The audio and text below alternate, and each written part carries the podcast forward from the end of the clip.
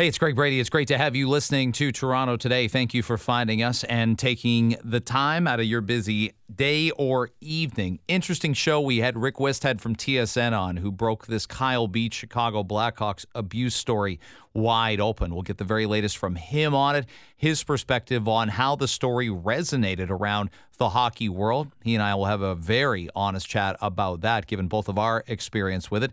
Uh, Independent MPP Belinda Karahalios will join us as well. She was kicked out of the Ontario legislature on Tuesday. Why that happened, what her response is, and where she feels I guess COVID is going in terms of government intervention going forward, whether it's the good, the bad, the ugly.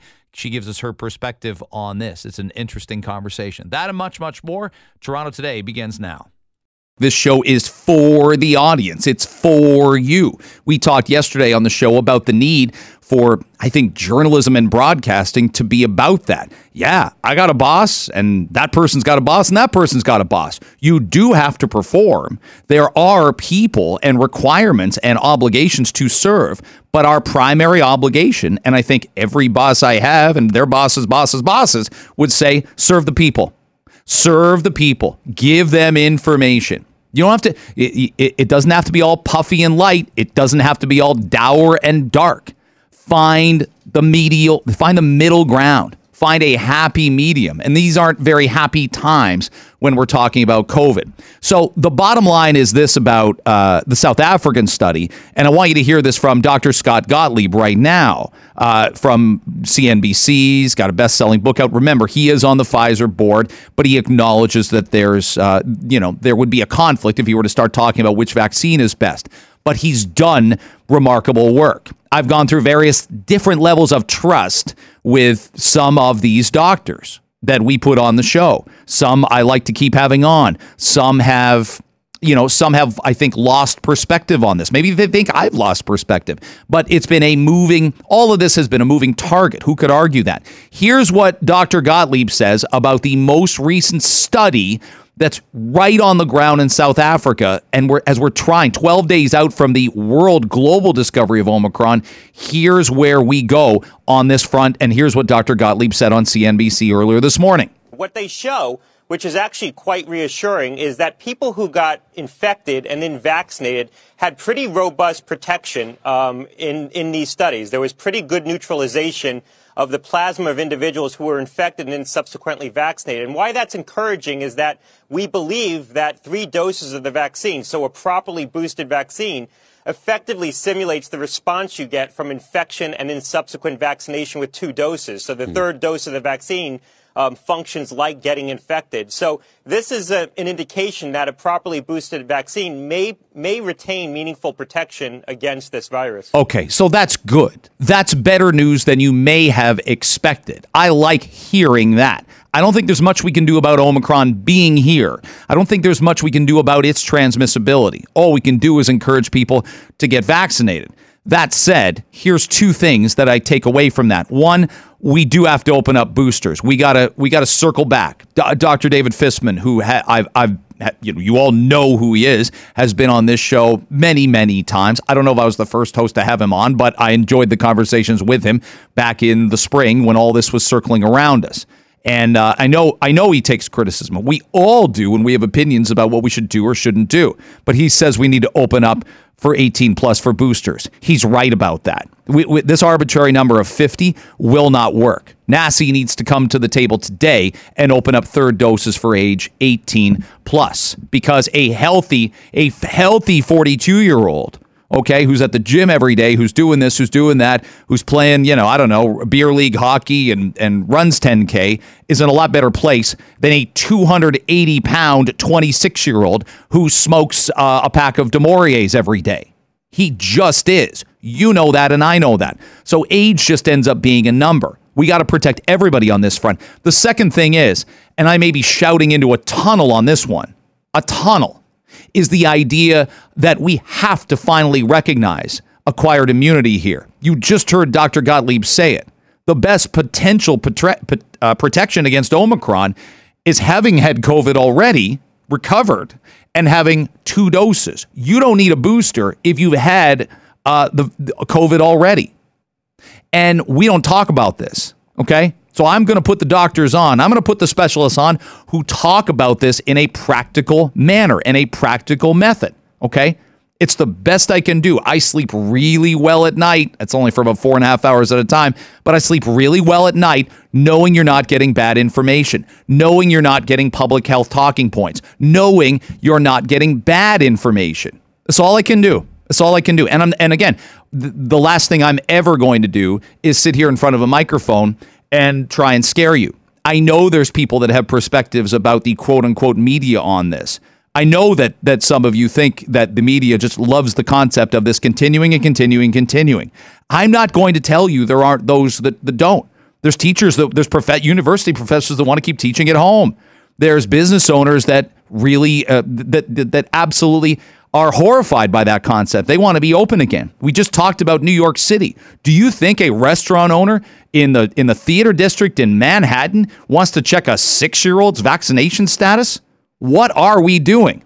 And that brings me to the head of the Ontario Science Table, Dr. Peter Jüni. I hesitated whether I wanted to play this clip or not. I really did. Um, I, I, get the concept, but you know, my friend Bruce Arthur says this all the time. No matter what we agree and disagree on, he says you can't get tired of the virus because the virus isn't tired of you. And while I agree that we need to keep risk mitigating, doing the things, some of the things that we're doing, mental health is a big thing. So it does matter. This messaging from Dr. Jüni is horrific. It is horrific, and it should not and cannot be amplified. I, ironically, I said yesterday, would I air uh, this news conference with Dr. Jüni and the science table on this show if I had any say about it? And I don't know if I do or not. No, I would not. It is remarkably dangerous. Here's the clip, but I'm playing it to let you know what to, what to look for when it comes to something that is dangerous. Here he is on CBC uh, yesterday with Heather Hiscox when asked about holiday parties for people. This is Dr. Peter Jüni, the head of the Ontario Science Table oh, we cancel our holiday travels. You know, we intended to go to New York State. Forget it. We cancel that ourselves. Um, if you plan large gatherings um, with uh, with with your families, do them in summer, please. Not now. It's not the time to do those. You know, do it small, elegant, safe, few people don't go to restaurants that are too crowded. It's, it's again, it's just you know use your common sense. It's the same story as before. We now need to decrease our contacts a bit. We need to uh, interrupt chains of transmission. I can't tell you how dangerous that messaging is. I can't tell you how upsetting it is uh, to hear that nonsense. We've lost our. We're outside of our brains when we think that's good messaging. That that's the way to approach things. I don't know what to tell you beyond that. I'm absolutely apoplectic about this. That this is okay. That that nonsense gets pushed out there. And there's two ways to look at this. There really are. Understand what I'm saying here. There is a there's a concern about Omicron, absolutely. But we don't know right now if if it's more dangerous and more severe to fully vaccinated people or fully vaccinated boosted people. If you think I'm canceling Christmas plans, if you think my house on New it's we're not doing a Christmas, but New Year's Eve isn't going to have, let me do the counting, eight adults and six kids in there, 14 people, and the kids will sleep over at our house, you're out of your mind. You're out of your mind if you think I'm canceling plans. And if you think I'm going to listen to this person tell me that that's the case. And by the way, if, if you got the clock weights, get up there, Peter, okay, and and cancel the Grey Cup. Say that the Grey Cup shouldn't happen on Sunday. Bunch of screaming football fans in Hamilton. You need to say that movie theaters should be closed. You need to say that restaurants should be closed. You need to come out and say these things. But you aren't taking the emotion and the camaraderie and the positive mental health away from all of us. And I want you to think about this. Three questions about the science table, and then I'm going to take a call. I want you to ask yourself these questions about Peter Jüni and the science table. Ask yourself these questions Is the science table politicized? Is it politically influenced? Is it a political entity or an independent entity free of politics? Well, it's politicized and it's politically influenced and it's not free of politics. So, no, it's not pol- it's not politics free. So there's politics involved in the message. Right way we got a conflict. Has the science table been wrong or right more often in the last six months? Well, the answer is wrong. Thankfully so. Thankfully so. I take you back to September. Ontario is facing a substantial fourth wave of the COVID 19 pandemic and can see daily case counts reaching 9,000 by October in a worst case scenario, according to new modeling prepared by the Ontario Science Advisory Table. Uh, you know, it would hurt to be that wrong about something that was so important. Like you'd get a bit embittered about that. You'd want to be right the next time around because then, then you prove you're bringing the goods. You, you don't want to be that wrong about something. I wonder what that does to a person. And thirdly, this is the third question. So is it politicized? Yes, heavily. Have they been wrong way more than right in the last six months? Also, yes. There's not a news conference to explain why or when they were wrong. That never happens. This is like me picking football games on Friday, uh, costing you a lot of money because you wagered a certain way, and then me not showing up on Monday, and I just come back with more picks on Friday. Where's the level of accountability? Is there, and this is a hell of a lot more important than that, wouldn't you say? You're telling people don't meet with your family until the summer. Fully vaccinated, boosted people. Don't meet until the summer? He said that. Is there any compass? My third question is there any compass that regulates mental health and perspective and humanity and emotion? Any compass that comes from that messaging whatsoever? Any consideration of that? No. So it's politicized. They've been wrong way more than right. And the messaging lacks humanity. So would you air it live on your radio show? I think you have that answer. Uh, our next guest uh, will join us. Uh, she's an independent MPP from Cambridge. Cambridge is amazing. I have a lot of good things to say about Cambridge. She is Belinda Karahalios. It's great to have you on our show. Thank you for making the time. Greg, thank you so much for having me. How are you? I'm good. I had a college roommate in Cambridge, so I have I've had a lot of fun in Cambridge. It can be done. I like Cambridge a lot. it's a fantastic city. You should come on down again. I'm happy. I'm, I'm, I'm happy to accept that invitation. Now, um, why did now we we reached out to you and and we weren't sure. I guess if you'd asked me to wager on whether you'd accept our invitation to come on the show, we might have said no. Why did why did you want to come on? Oh well, it, it, I'm grateful for the opportunity to speak my side of the story, especially since. Uh, seeing some of the media making assumptions, saying, "Oh, you know, uh, she's not vaccinated and she was kicked out because she wasn't vaccinated," and uh, I would love the opportunity to clear that up. So, what's the most untrue thing that you've heard that you want to clear up first? Well, number one, it's it's what the speaker said directly. So, um, yesterday at the Ontario Legislature, when he asked me to leave, um, he said that it was the minister, the, sorry, the chief medical officer of health uh, basically is saying that I shouldn't be able to attend for 90 days. The thing with that is it's not true. So when I I was I tested positive for COVID 19 on the 19th of November, mm-hmm. um, public health told me to quarantine. I did. I got a letter from them in writing, obviously through email, and they said that I'm not required to provide a negative test uh, in order to return to work. Now, the speaker had implemented rules saying that in order to work at the legislature, you need to either show proof of full vaccination against COVID 19 or a negative rapid antigen test. I have chosen not to disclose my vaccine status, so have gone the route of testing twice a week in order to do my job. Um, so when I spoke to the public health health nurse, she said the reason why they don't want testing done is because there is a risk of a false positive, and they don't want that because it can skew the numbers and it creates, you know, like never-ending individual being put in quarantine potentially. So I let the speaker know uh, that I was cleared to come back to work, and he said that uh, if I can't give a negative test, uh, I can't come back. Well, I was able to provide a negative test. I tested on Monday night; it came back negative. So I went to the legislature. So you think that you think the rules are they're portraying the rules as being um, inaccurate, and and you disagree with the rules in principle. Also, it's both things.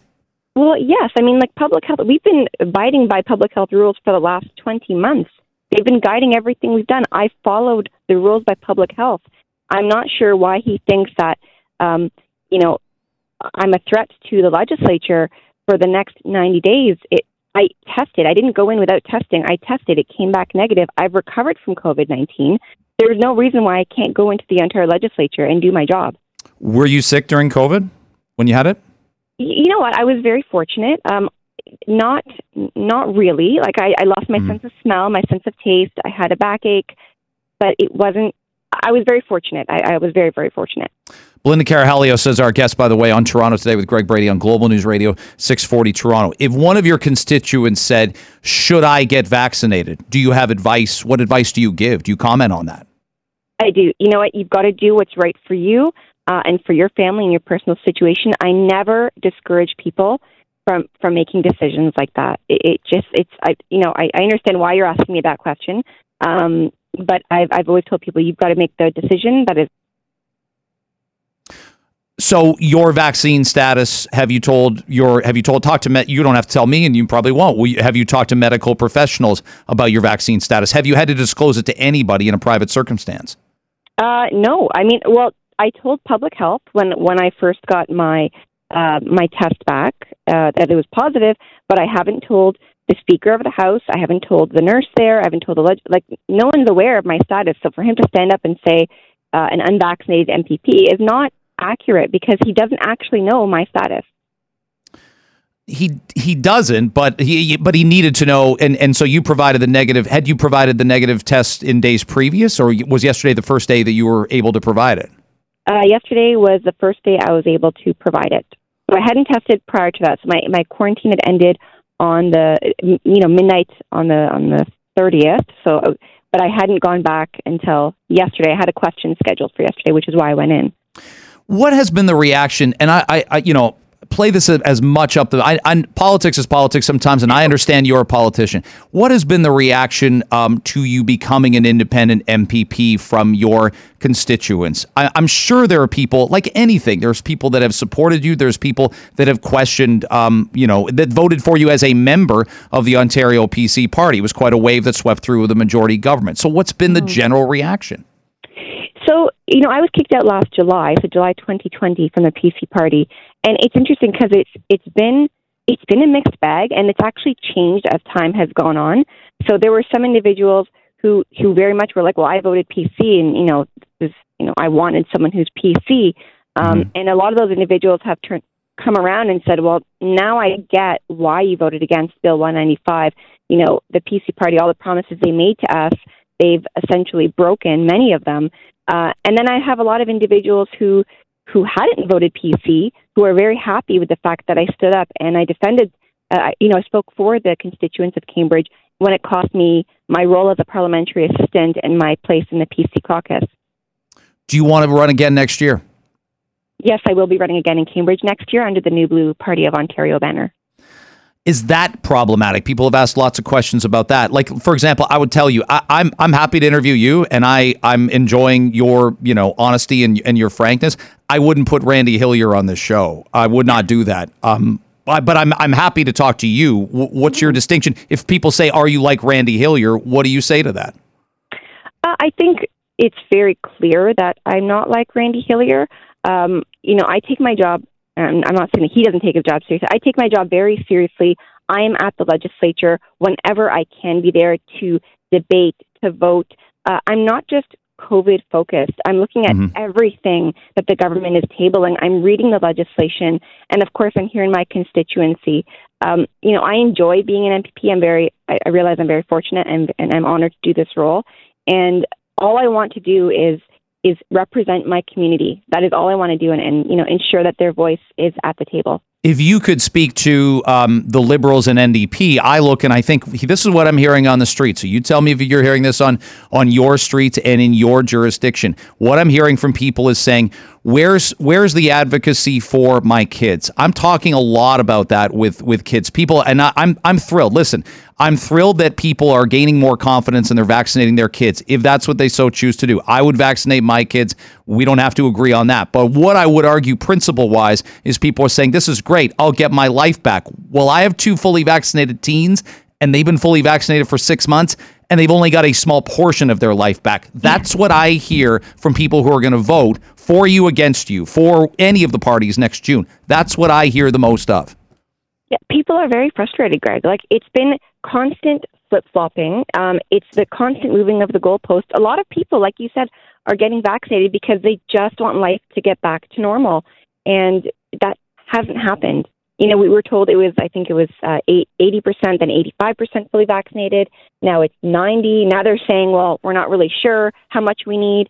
So it's it's very frustrating has your own perspective. So your your vaccination status is a private matter. Has it changed? Did you change your mind privately about about whether you would or would not? How much we've all gleaned new information. We've all seen things and say no i stick with this. I'm consistent on this. I look back and i go no maybe this was wrong. I'm wondering if we should have put kids back in school uh, in front of vaccine and we should have put have more of a push to vaccinate teachers if that created confidence within the province. So i think we all would adapt some things differently has your opinion about vaccination evolved since they've been available? So again, I think that you know vaccination is is a very personal choice, uh, and I have no judgment on people who choose not to or people who choose to, and I, and that's one of the reasons why I haven't disclosed it because it's become such a divisive um, topic of conversation, and people are making judgment calls on you as an individual based on a choice that you made for yourself and for your life. Um, but again, it, it goes back to doing what is going to work and, and really looking at the science. You know, there are individuals who absolutely should get the vaccine. But, you know, we also need to look at some of there's a treatment available in Ontario that the government is just not talking about, the monoclonal antibody therapy that's available at St. Joseph's Hospital in Hamilton. And that helps people um, to prevent them from going into severe disease, which is what we don't want. We want to keep them out of the hospitals.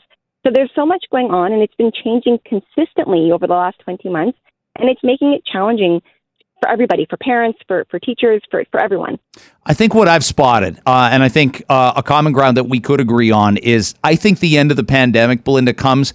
I think that has to be a political decision. We're not going to get it from the epidemiologists. Like, that's not even, I don't think that's debatable now. I heard people say, well, the pandemic's done when the media decide it's done or when the politicians decide it's done there's more. I, I, dismissed that six months ago, Belinda. I'm not dismissing it as much now. I think we have to decide when we're done with certain things while still complying and not breaking laws randomly. But we have to decide what laws we can abide by and what we can. And put. We're seeing this in New York City, where I think it's an abominable decision to to force vaccination proof for five and six year olds. Well, you yeah. got you got people coming from foreign countries who can't even vaccinate their kids, even if they wanted to, and you're gonna yeah. you're gonna separate families based on that. I do not agree with that. I, I am with you on that, Greg. Really and truly, I've been very open about my stance. I don't like. I don't agree with the vaccine mandates. Period. Um, especially, you know, the vaccines. Again, they're reducing severity, but we know that people who are vaccinated can still transmit the virus. Not as often, not as frequently. As yeah, but they can still yep. get it. So I don't. I don't agree with with the mandates. I don't. I don't like that there's individuals who are losing their jobs. Uh, you know, students are being kept out of school. Uh, and, and I get that I hear these stories more often because of the stance I've taken, but I, I hear a lot, and it's it's horrible to hear when you got you know grown adults going into the pharmacy in tears getting a vaccine that they they didn't want to get for whatever reason, right? But it they're feeling very pressured, and uh, I, I don't like that. I, I don't think that's right at do, all. Do you bristle if someone calls you an anti-vaxxer? How do you respond when they do that? Oh, not really. You know, it, you you can call me whatever names you like. Um, it, it doesn't it doesn't phase me. I mean, I I don't even know what that term means anymore. I have received all of all of my vaccines. I don't know what would make me an mm. anti-vaxxer, and I've never told people not to get vaccinated. I'm like, you know, you do what you got to do. So. Do you think there are more people like you in the Conservative caucus, maybe even in the Liberal and NDP party, and they don't like what they're seeing, but they won't speak up? Do you hear from people privately that tell you that?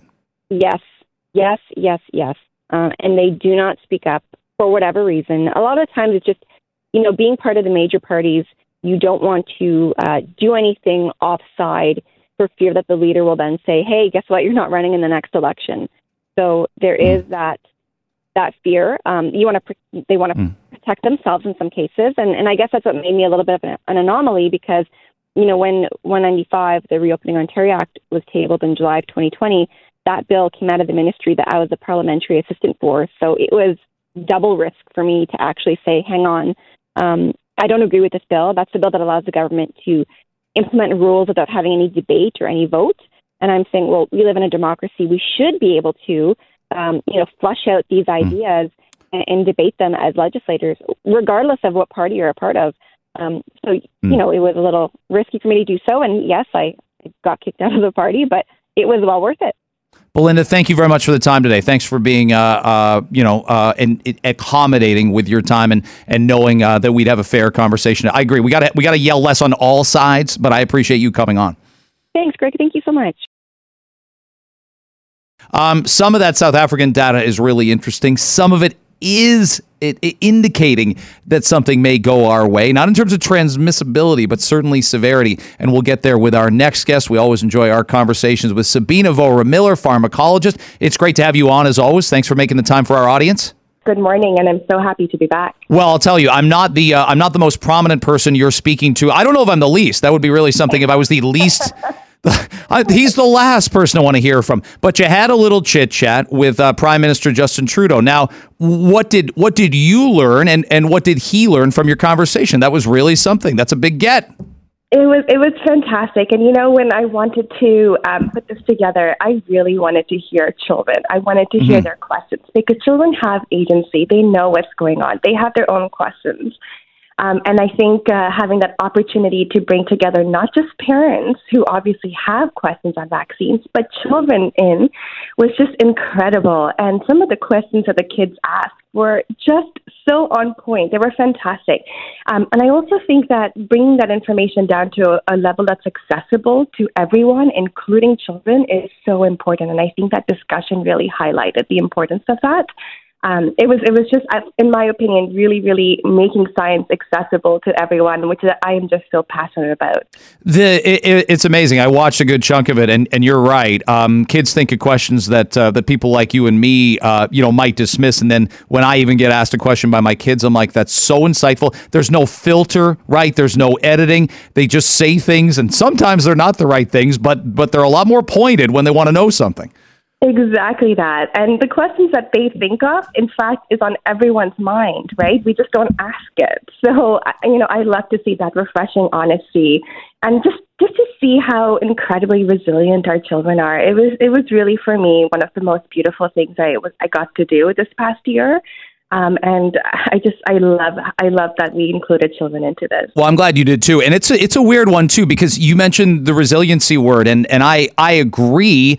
Um, well, I wouldn't even say to some extent. I agree. I, I look at this report yesterday, even from the U.S. Surgeon General, and I'm thinking probably what you're thinking, Sabina, with with littler ones than I have.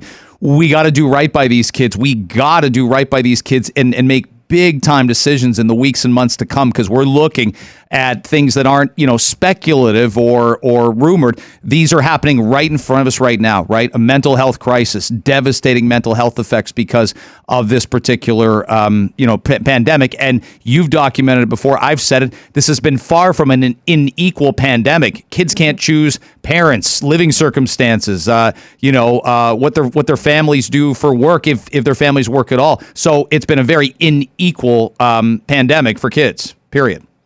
It absolutely has. And, you know, now that we're seeing cases skyrocketing in schools, I am just afraid that we're going, our first response is going to be to shut down schools, which I think kids have already paid a huge price for the last two years. Instead, you know, we need to have the government doing more to protect our children so they can stay in school for all the reasons that you've outlined. Like, we, we just have not done right by the kids. I don't think now. I'd ask you this. I don't know. There's two things I, I look at here, and we know some of COVID response um, because you and I don't uh, don't have that affiliation. We can say that there's been an aspect. I think to some extent to public health. Many doctors come on and say it. There's an aspect that's political. There's an aspect that that is course, of course practical as well. I don't feel like there's an there's not an appetite for parents for schools to close. There's not. I don't think political capital to be gained. I I can't see a scenario where they do. I mean, do you see that? I mean, I've been hearing little snippets of it coming from people, and I just want to squash it the second it comes forward. Yeah. I understand what they're where they're coming at. The, the rates right now, the cases are the highest in elementary school in terms of outbreaks. In terms of cases per hundred thousand, the under ten is the highest um, very rapidly increasing category, and second to that is the 10 to 19 group. These are also the kids who are just going to get vaccinated, so they're under vaccinated. So, understandably, they, there is a lot of cases in this um, age population. But again, you know, we have not done enough to keep them safe and protected. If there's anything we need to be doing, that's what we need to do. We have so many rapid tests that are just rapid antigen tests that are simply sitting, getting wasted, getting expired. Why are we not using them? Use them weekly on children. Make sure that the cohort sizes are small. Improve ventilation in schools. All all of these things are tools in our arsenal that we simply haven't employed for children, but we have for absolutely everyone else. Well, I'll, I'll lay this out for you, and, and I agree with everything you said. And uh, and, and so Monday last week, my uh, grade ten in still quad masters gets note of a positive case in one of his classes. So he's coming home. He's fully vaccinated. He's asymptomatic. We take him because we want to be sure to get a test on Wednesday. He's cool. He we got that result back uh, at a drive-through clinic a day later. But Sabina, he can't come back until yesterday. That's what we got to fix. That's and and again, we have a household where we can manage that. We have a household where, um, you know, I can be home earlier in the day because of this shift. My wife's working at home, but not everybody's like that. What about a single parent? What about somebody who's working a ten-hour day? So we got benefits that parents of a six-year-old, if both parents are working, don't have. That said this is that's wrong and that and that makes people i don't lose trust very easily and so i i, I just look at parents going you promised me life would be different when i got my kids vaccinated i did the right thing but that didn't change and we're still operating with last year's rules that's not right I, I completely understand the frustration. And I think that also, you know, going back to what you're talking about, paid sick leave for parents mm-hmm. with sick children, we don't have that here. We don't, and we didn't even have it before COVID. I mean, this is again something that um, once again, parents are being penalized for, right? And again, we need to be changing these. We need we mm. need paid sick leave, even if uh, even without a COVID in, in the in the conversation. Parents should be able to take time off to keep their kids home if the kids are sick, indeed sick, not you know this waiting even though you're fully vaccinated. I mean, I I don't personally agree with that, given that if a child is fully vaccinated, um, I think the rules will be different. I think at this point, I'm not sure what is going on with the province, and I think they're just. Mm. Once again, making the kids pay for um, the situation that the adults are not looking after properly, but the, the, the yeah I know Every, yeah exactly I'm out of breath too thinking about it all the uh you know I, I, I see Dr. David Fisman today um say this I see Bruce Arthur Bruce Arthur say this he'll be on the show tomorrow and again I think positive and uh, and enlightening and educated debate about what we should or shouldn't do is fair game. Where I agree with all of them is we got open boosters up to everybody 18 plus now. You're seeing the data that I'm seeing digging deep, and uh, clearly on the ground in South Africa, they're noting that either acqu- acquired immunity plus two doses is it, or three doses is what's going to get you through uh, o- Omicron with no almost no likelihood of a severe outcome whatsoever. So I, I, you know, the fact that we've got a 51 year old who's completely healthy gets access to it, a 46 year old who may have multiple comorbidities and health problems doesn't right now, that's not right. We got to open this up to all adults.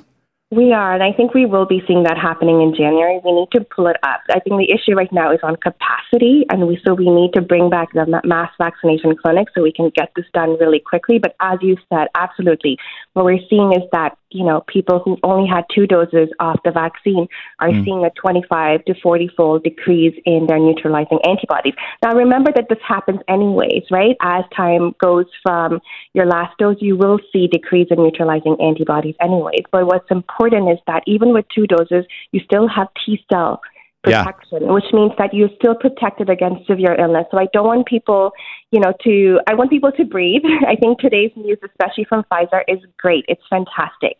So, you know, breathe because we're still seeing good protection from, um, with, even with two doses, but we absolutely need to get third doses in. In mm. my opinion, the more I look at the data, the more I feel this is a three dose primary series for everyone. Um, and so I think that this is going to change um, over the next few months. I think capacity is going to be a huge issue, both in administering vaccines, but also with our healthcare capacity. So if you're not administering the vaccines fast enough, we're going to see a surge in hospitalizations over the winter, um, and we don't have that capacity either. So it really is going yeah. to be, you know, um, a very, very fine line to be towing. Yeah, and we've done a real impressive job. To be honest, we've done a very impressive job with Delta. We've been highly vaccinated. We've risk mitigated well. We really did keep it in check here in Ontario, um, regardless of what some forecasts were. I got to move on. Let's talk about the holidays next week. Uh, let's let's lay that out. What people should, the do's and don'ts of holidays and whatnot. We can do that next Wednesday. Thank you for coming on today. It's my pleasure. Thanks for having me. Uh, Dr. Michelle Cohen uh, joins us on the show now. A couple issues I want to get to with you. And, and by the way, thank you for making the time for me. I can only imagine uh, how swamped you are as a GP this time of year as we've gone more inside and you're seeing more people and patients. Oh, yeah, definitely. Always a busy time of year. Um, this uh, this doctor that was I know you commented on it yesterday, and it was a big reason we wanted to have you on. Besides, you know, uh, being uh, impressed by your advocacy, is, is, this doctor was suspended for bad information, and uh, and we've struggled, haven't we, with um, keeping things on the on the straight and narrow with information. Sometime there was an Ontario doctor who uh, who who's and you've been advocating that he be suspended for a long, long time. A Dr. Phillips. Will you tell our audience when you discovered how much bad stuff was happening here before Twitter acted? Um, well, so I've been watching his account for a little while. It's only been he'd only been on Twitter for about a year and a half or so, but he his platform grew enormously. He was at the end growing by about 200 followers a day, and so I was noticing through Hanukkah that he was persistently posting Holocaust memes, basically anti-vax Holocaust memes, on pretty much a daily basis. Um, and not only is that obviously offensive, particularly during a Jewish holiday, mm-hmm. uh, but Twitter has an explicit policy against Holocaust denial. So that was the point at which, you know, on seeing how his account was growing, um, it was obvious to me that it, he needed to be suspended. He needed to just be deplatformed off of, of Twitter to remove that, that hateful misinformation. I think you make the point that's very valid, and we try and teach our kids this a lot more probably than when you and I were in school see something, say something. There's not going to be, you know, there's not going to be a lot of judgment uh, if you actually point out something so harmful, so dangerous. And again, the fair and free debate about should this restriction happen, should this happen, that's that's all fair game. What he was doing clearly was not, and it was patently offensive and wrong. Yeah, absolutely. I mean, there's uh, you know the misinformation or disinformation um, that he had been promoting about vaccine safety uh, throughout this throughout really all of 2021 was problematic enough. But then combining it with these very toxic anti-Semitic memes, it really takes it to another place. And you have to draw the line somewhere and say this is just just grossly inappropriate. Um, in addition to being dangerous for the public. How difficult, Dr. Cohen, has it been for you? To navigate your your own information. I'm sure patients ask you questions. I'm sure now more than ever that we've opened a, a vaccine portal for for five to eleven year olds. There are so many parents that have you know critical questions. We're just getting all this information in from South Africa now about the idea of two vaccine shots plus acquired immunity, which we just haven't acknowledged a ton of being the best protection possible. So I'm sure there's people that say that will say I have I had COVID last April. I recovered. Should I not get a booster then? It's really difficult. There's this is changing so frequently, and especially since Omicron's discovery. Right, absolutely. The information is changing continuously, you know, and we have to keep our minds open and be willing to change our assumptions based on new information. So, particularly when you see disinformation that is uh, focused on a certain theme, so focused on persistently saying vaccines are unsafe, or persistently portraying vaccines as experimental, or uh, or saying things like they're gene therapy, things that are just scientifically implausible um, you know, and, and twisting whatever new information comes out to focus on that message, that's a clue that that is not, that's really a message that's trying to send a, a certain type of propaganda rather than an actual science based message. So people who are willing to, to adapt to new evidence, to change recommendations, you know, to, to kind of evolve the science, this is how science works. We evolve our understanding of things based on new information, and that leads to new recommendations. But, you know, pumping out the same message over and over and over again, regardless of the evidence, is, is a form of propaganda, and that can be hmm. really hard to to kind of interpret, you know, for, for the general public who may not be following the science to the same degree, that can be really hard to, to make a difference between those two things. It sure, it sure is, uh, because I, I think we get something in our head and we're all uh, you know, breathing hard through this. We're all trying to count to ten. It feels like we've been on, uh, you know, just just just a, a hellish roller coaster ride of up and down emotions. Things look good, no, they don't. Things look good, and and then you get information, and you really have to have to you know piece it apart and find perspective on it. And and again, you're you're a lot more educated in the medical field than the vast majority of the public, so we're all struggling with it. Yeah, absolutely. It's a challenge for all of us, definitely, because no one can be completely aware of all of the science and have perfect knowledge at all times. So you have to be up to date in your own field, and then you have to be able to lean on the expertise and understanding of the people who are experts in their own fields, and we all collaborate together. But uh, but yeah, it, it, it's a it's a complicated process. Dr. Michelle Cohen, our guest on Toronto today with Greg Brady on Global News Radio 640 Toronto. A couple more quick ones for you. Are you having conversations?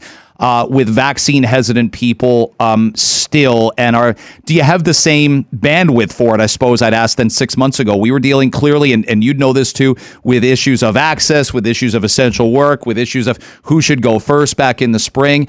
Uh, access does not seem to be an issue anymore. Um, so it seems more about either a hesitancy or an outright resistance. What are those talks like for you?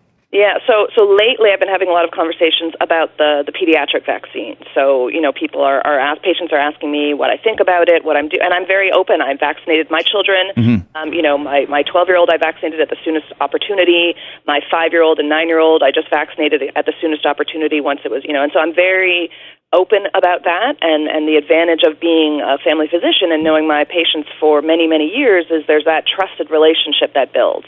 And I think that is one of the best ways and the evidence shows that as well it's one of the best ways to combat vaccine hesitancy is say you know I understand I hear you.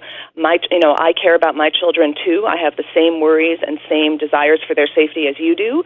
You know and I've looked at the evidence and this is the hmm. decision that I've made and and that's been true of really all the healthcare providers in my my practice have done the same. We've all vaccinated our kids at the earliest opportunity. So to be able to say that, I think is pretty powerful when you have that trusted relationship with your patient.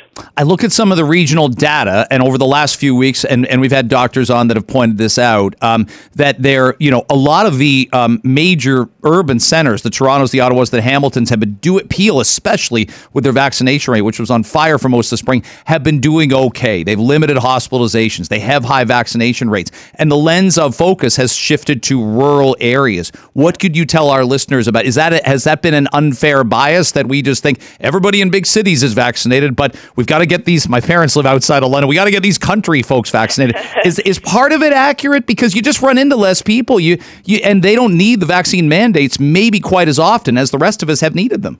Yeah, I wonder if maybe there's been a little bit of a, a kind of um, just because the rural areas have been a little bit more protected from from some of the the kind of on fire situation that the urban areas have had. So I think there's been a little bit of a sense of, of kind of false security there that well we're in a small area and we're mm-hmm. not you know, we're not riding the TTC every day, and so this isn't going to be an issue for us in the same way. So I think that might be potentially part of the problem. But then also just access. In, in Canada, because of our geography, because we're so sparsely spread outside of our urban areas, it's just access is just a challenge no matter what. So that's always going to be an issue in rural areas. You're just always going to have more trouble getting getting things out to, to some people in some areas, definitely. Dr. Michelle Cohen, our guest, thank you for your advocacy. You're a great guest, putting it uh, in great perspective for all of us. Uh, I hope we get to chat again, and, and thanks for for continuing uh, to push hard and, and help us all get through this. I appreciate you coming on the show.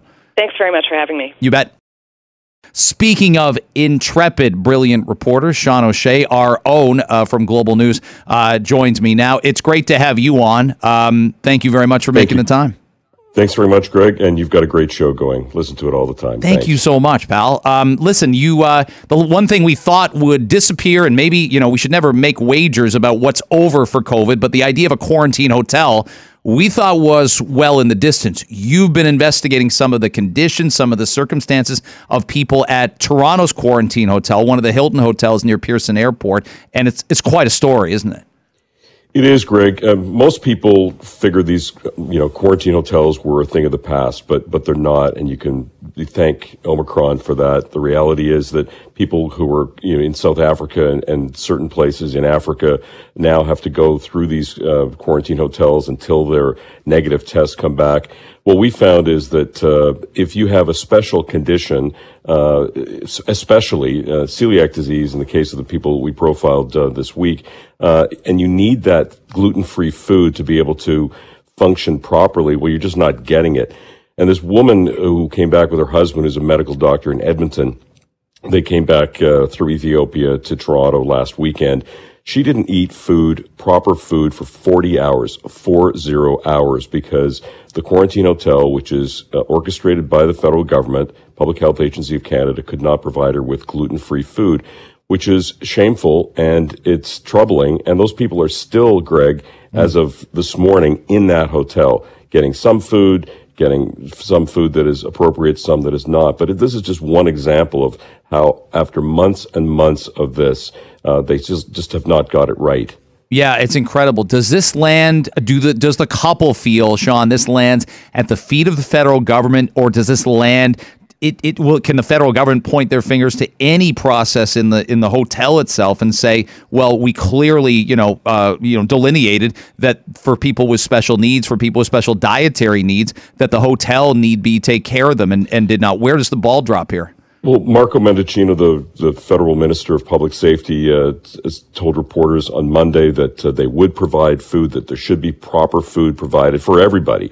Um, but that's clearly not happening. Who's responsible? Ultimately, the federal government is responsible. They sign the contracts. They make sure that people are supposed to be in place to take care of this.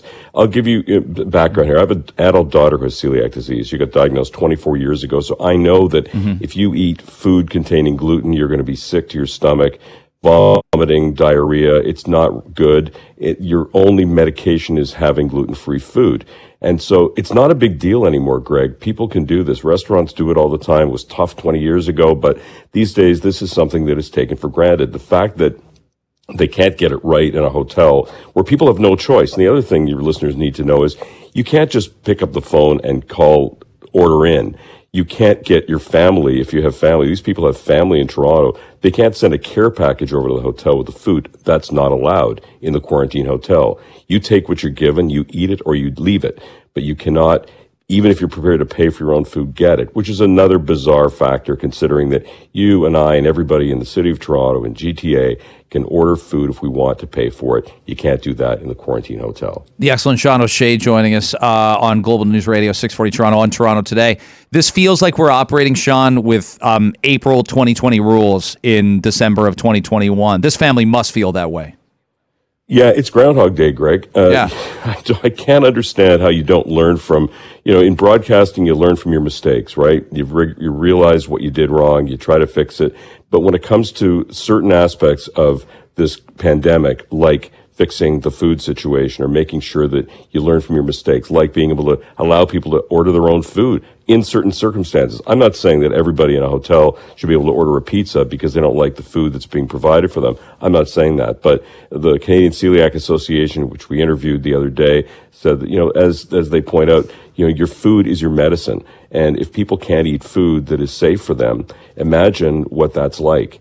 I don't have that condition. My daughter does. I understand mm-hmm. this really clearly because we went through this for, for 20 plus years. And those people were stuck in that hotel that don't have a choice. The food gets sent up, um, and you either eat it or you don't eat it. And if you don't eat it, that's not good either. So something's got to give. But you know, when we did the story on Monday, remarkably, uh, gluten-free food showed up uh, uh, about 20 minutes after uh, we were about to air the story, um, and uh, that was great. And then the following day, the food that showed up was not gluten free. So it, it's bizarre to me. It's bizarre to most people. You don't want to be stuck in one of these places. And it's not just the gluten free food issue. The conditions there are not great. You're stuck in your room. The food is not terrific. And the other thing is these people in the hotel got their clearance 48 hours ago, meaning their, their negative test came through.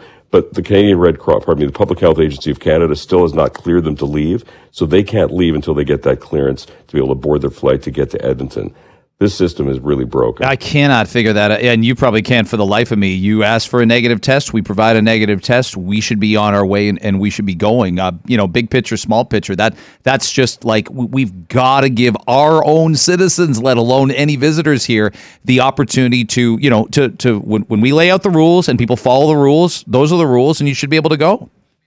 Greg, these are Canadian citizens uh, with Ethiopian backgrounds. He's a hematologist based in Edmonton. He's an oncologist. He's got patients waiting for him. Uh, everybody's time is valuable, Greg, but these people have done what they were supposed to do. He's had three vaccination shots. She's had two. They've got negative PCR tests. They're ready to go. They're stuck in the hotel. The food issue persists what what gives. Yeah, you know the, the, system has to get fixed. Greg Sean O'Shea is joining us, and, and your work is going to you know uh, you're shining a light, and as you do so often with your stories to to get that done. I'd ask you if the if the whole hotel is it full of Canadian travelers? Is it a hybrid? Can people check in because they have an early flight the next morning, or is this a, a strict quarantine hotel? No, Greg, it's a strict quarantine hotel. There's security at the front. You don't go in, you don't go out. You're stuck there. And there are other Canadians there. I interviewed another man who lives in North York. Uh, he had to fly to Egypt as a result of a family emergency. He had to come back through the States to get a third country PCR test. Mm. He's there. He's also there for more than 48 hours after the negative test. So it's not just this couple. This is a persistent problem that affects so many people that are stuck there. And to people who say, hey, you shouldn't be traveling anymore, well, the federal government says you can travel and there are reasons why people want to travel. And, you know, we're, we're trying to get back to normal, right? And, and so people are, are following the rules and should be able to deal with these rules reasonably mm. and be able to get out of the hotel and get on their way when their tests come through. That's just not happening. Last thing for you, Sean, you must you, you know you you've covered the concept and and the breakthroughs of, of barriers being knocked down uh, for travel. Uh, we opened the obviously the Americans opened the border to us a couple months after we opened it to them, but we still needed that uh, that pesky PCR test, not based in science, because you and I could go get a test Thursday of this week, we could go party like rock stars because you and I at, our ages do a lot of that, and we could and we could go to Buffalo, and we could go to Buffalo, and we go to a Bills game, we go to a club, we go to a, we do all that stuff, and we can show them Thursday's PCR test on the way back and go, we're cool and that was okay. Now I'm hearing from listeners all the time. You're probably hearing from viewers saying, Sean, explain to me, and we can, why it's harder now to fly than it is to drive when it wasn't in the summer and we weren't even allowed to do it whatsoever.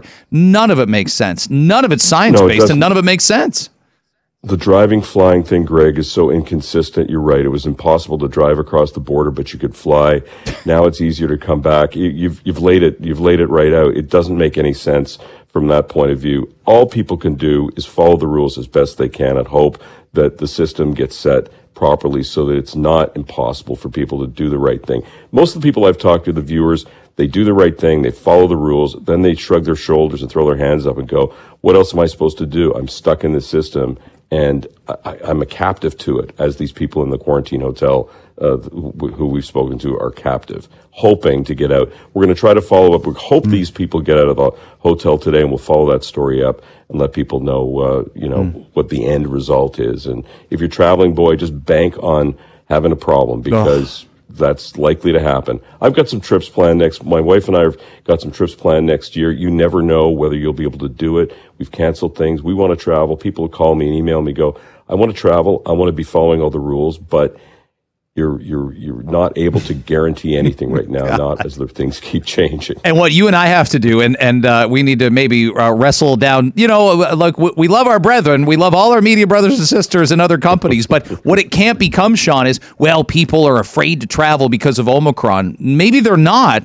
Maybe it's the, the red tape, which has never yeah. been bigger. It's never been more significant or more confusing. The red tape. That's so it becomes a self fulfilling prophecy, and people look and say, "Oh, the travel industry is getting crushed because of Omicron." Well, yes and no. Yes and no.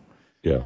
It, it, yeah, it is the red tape. I had a, a, camera person I was working with the other day who said, you know, I really want to go. I really want to go. We've got this trip planned, but am I going to be stuck in quarantine afterward for three days? I want to take days off. We're back to that, which was the issue in March of 2020 when people weren't traveling, right? You know, the whole idea of not traveling for, for health reasons, yes, and then because people didn't want to get stranded and stuck. So I don't know what we've done in 20 months, but it's in many ways back to the way it was in March of 2020. A lot of weighty contradictions here. Thanks for amplifying uh, your story, and you're doing important work. And this family is going to remember uh, that you you you know you shone the light on their story. Thanks for making the time for our show today. Thanks, Greg. Have a great show.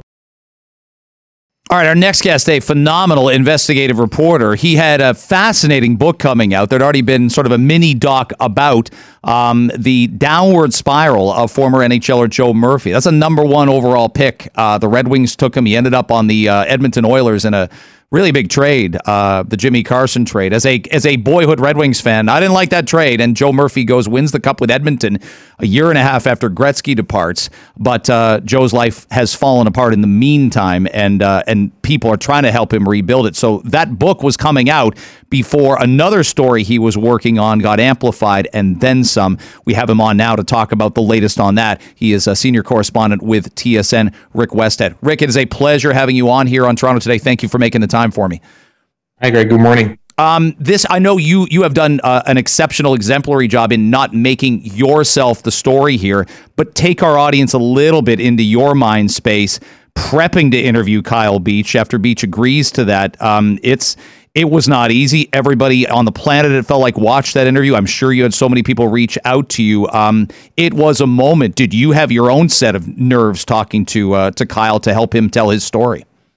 Well, you, you know, I, I, think I knew going in that it was going to be watched by a lot of people, as you point out.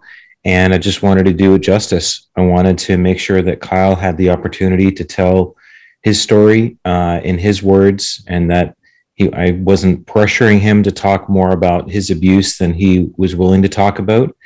And, uh, you know, I still haven't actually watched the interview after. We, Kyle and I kind of have a deal that both of mm-hmm. us are going to watch it for the first time when we get together. Uh, but uh, I'm I'm glad that it was so widely watched. I've had, as you point out, like a lot of people reach out to me, um, including a lot of uh, abuse survivors who really want to share their stories, either just privately in a in a direct message or are asking, "Hey, would this be a story down the road?" People who've been abused in sports, people who've been abused in the workplace, in the military, in the church, in their family.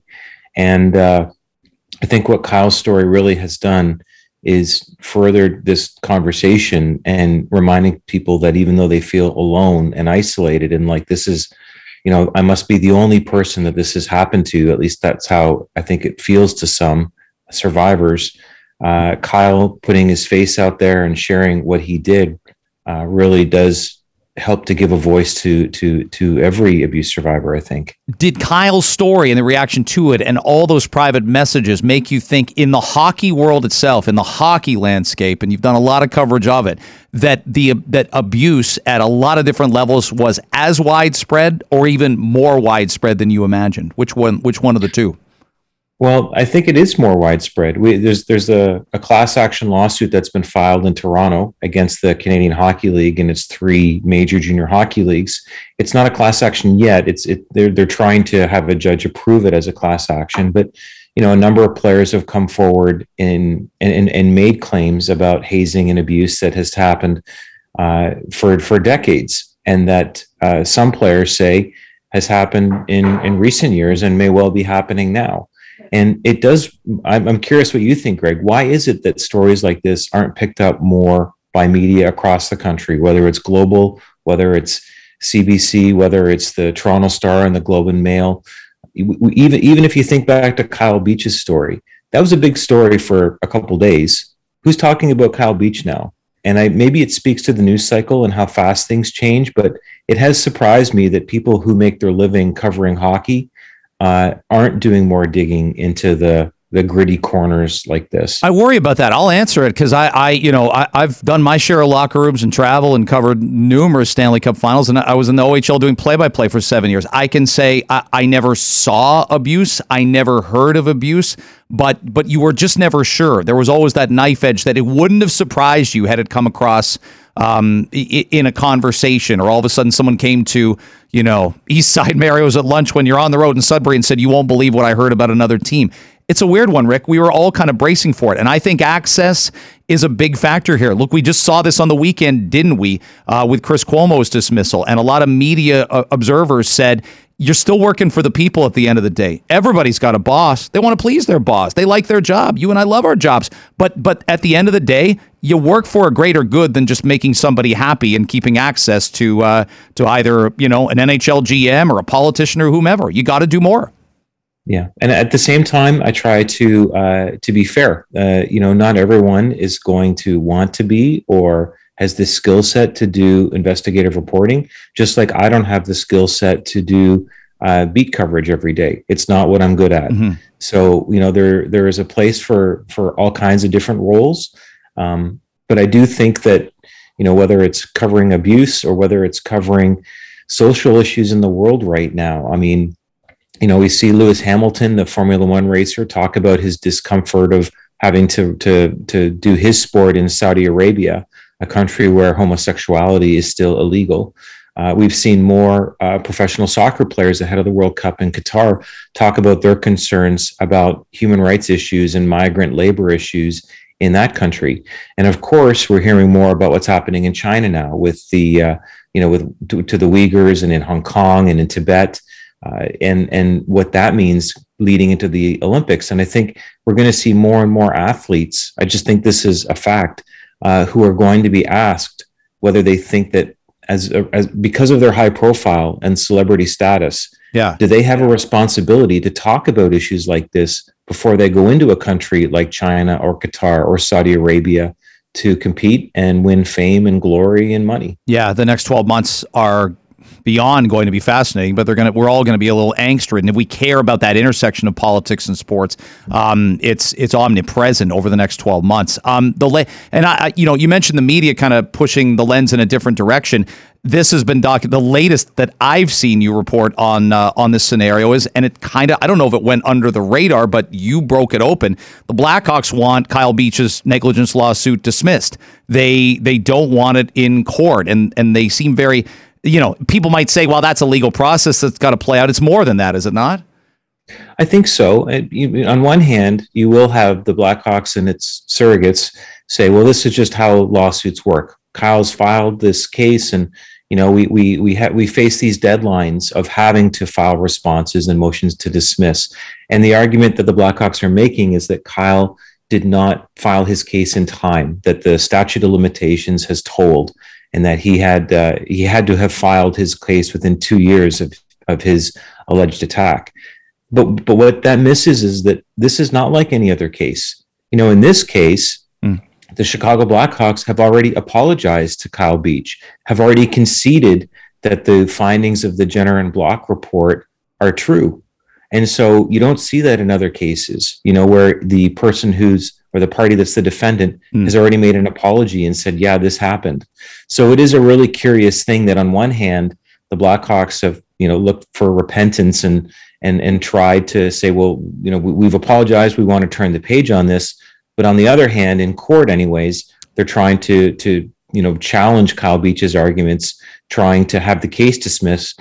And you can only assume that the reason for that is because they want to take any leverage away from Kyle for the kind of settlement that he'd be looking for. And, and I don't know what that number is, but I would imagine right. it's not a small number. Um, I'm making us late, but I need to ask this question because it's something that a lot of people who used to play in the league have come up to me and said, "What do you think about this?" And I thought, and I'm like, "This is a good question."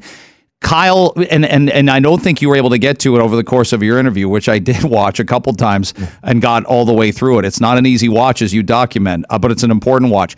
Why did Kyle? This abuse happens allegedly in 2011 why does Kyle stay three more years plus with the organization? He was he's an uh, I you know I saw him play uh, a little bit of junior hockey uh, west. He was a damn good player to get 11th pick overall in a deep deep draft.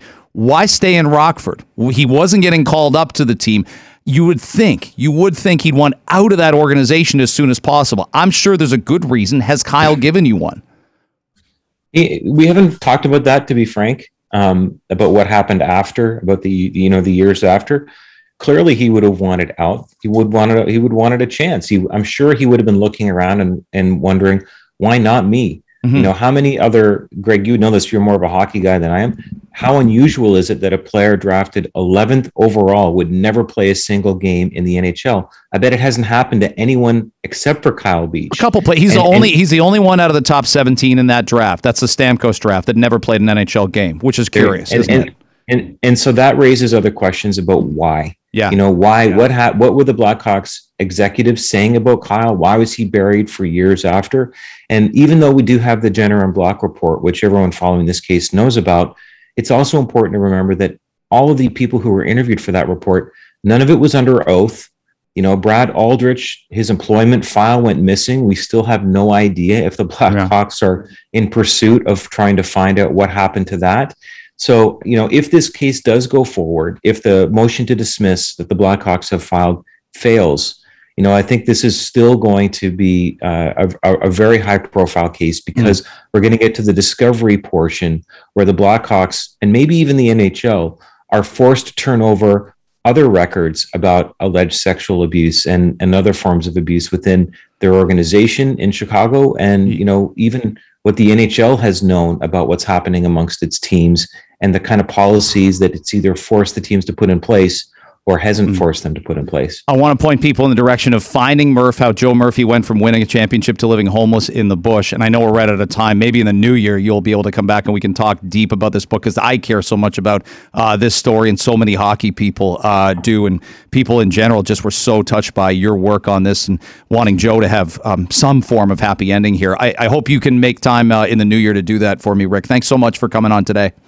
I'd love to, Greg. I'll talk to you soon. Thanks very much for listening to the show. We really do appreciate it. You can find us obviously on the radio in the morning on Global News Radio 640 Toronto with a live show 5.30 to 9 o'clock uh, with everything you need to know and a little entertainment as well to get your day going. Thank you again for finding us here and for listening.